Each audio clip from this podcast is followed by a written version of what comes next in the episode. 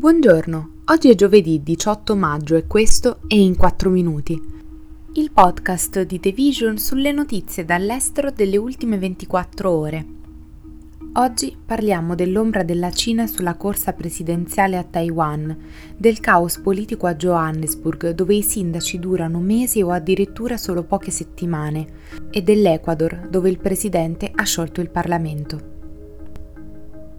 Un tempo forza politica dominante, il principale partito di opposizione di Taiwan ha perso le ultime due elezioni presidenziali soprattutto perché ha messo in agenda legami più stretti con la Cina.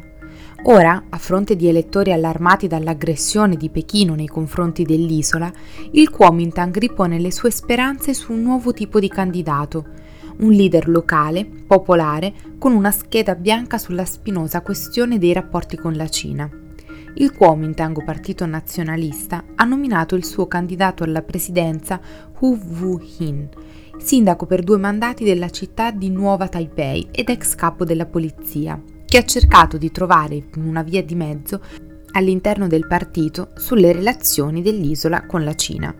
Sotto la guida settennale della presidente Tsai Ing-wen del, del, Partito Democratico Progressista, Taiwan ha subito un'intensificazione delle pressioni militari e diplomatiche da parte della Cina e ha reagito rafforzando i legami con gli Stati Uniti. Un articolo del New York Times comincia col descrivere Johannesburg come una città di sognatori, una città dell'oro che seduceva i cercatori di tutto il mondo nella speranza di arricchirsi negli ultimi tempi ha visto una sorta di battuta d'arresto. Adesso, dopo giorni di braccio di ferro, la città ha inaugurato il suo sesto sindaco diverso in 22 mesi. Si tratta di Cabelo Guamanda, consigliere comunale al primo mandato di un partito politico che ha ottenuto appena l'1% dei voti alle ultime elezioni comunali. La sua ascesa è accaduta dopo aver ottenuto la maggioranza dei voti dei 270 consiglieri eletti della città.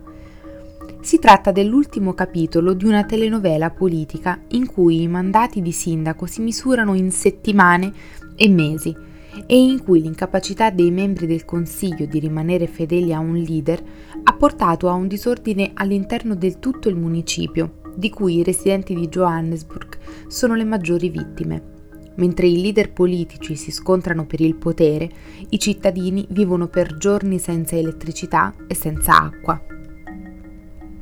Il presidente di destra dell'Ecuador, che sta affrontando accuse di impeachment, ha sciolto l'Assemblea nazionale controllata dall'opposizione e ha indetto nuove elezioni. Guillermo Rasso può governare il paese per decreto per un massimo di sei mesi d'ora in poi, entro i quali devono essere convocate le elezioni presidenziali e legislative.